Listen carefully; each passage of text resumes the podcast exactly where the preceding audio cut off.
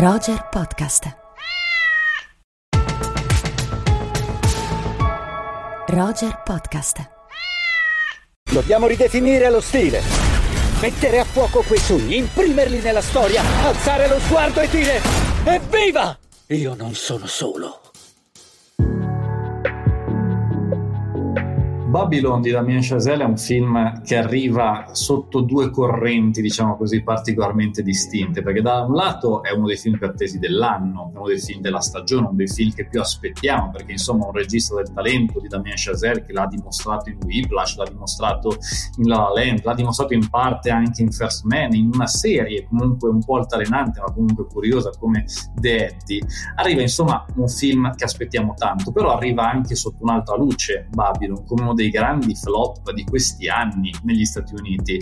Da un punto di vista critico, fino a un certo punto, perché ha diviso molto, come deve essere per un film così estremo da un lato dall'altro, ma con un'attenzione del pubblico che è stata davvero molto scarsa. E quindi cosa possiamo aspettarci da questo film? Esattamente questo, un film di luci e di ombre, un film che potrà molto appassionare, incuriosire, credo anche coinvolgere, ma un film che potrà anche infastidire, ma è un fastidio quello che proviamo con Babylon non sempre così centrato centrato effettivamente, ma tutto questo film, tutto questo vortice motivo perché lo andiamo comunque a consigliare? Perché Babylon, oltre a essere un film molto ambizioso, oltre a essere un film su cui è bello che ognuno dica la propria idea nel bene o nel male, è un film diverso da tanti altri, per le ambizioni, per la durata, per la filosofia che mette in campo, per come va a giocare in maniera fin troppo esplicita con una pellicola che forse non tutti ricordano che è Cantando sotto la pioggia, magari ci ricordiamo il siparetto di Singing in Rain, ma tutti i dettagli su cui Babylon va a giocare è davvero un modo anche di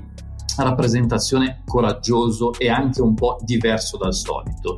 Ha un finale su cui non voglio dire niente, ma che vi lascerà a bocca aperta, nel bene o nel male. E quindi torno un po' dalla domanda precedente, perché consigliare questo film rispetto ad altri che ci hanno convinto in toto, essendo una pellicola sia di luci che di ombre?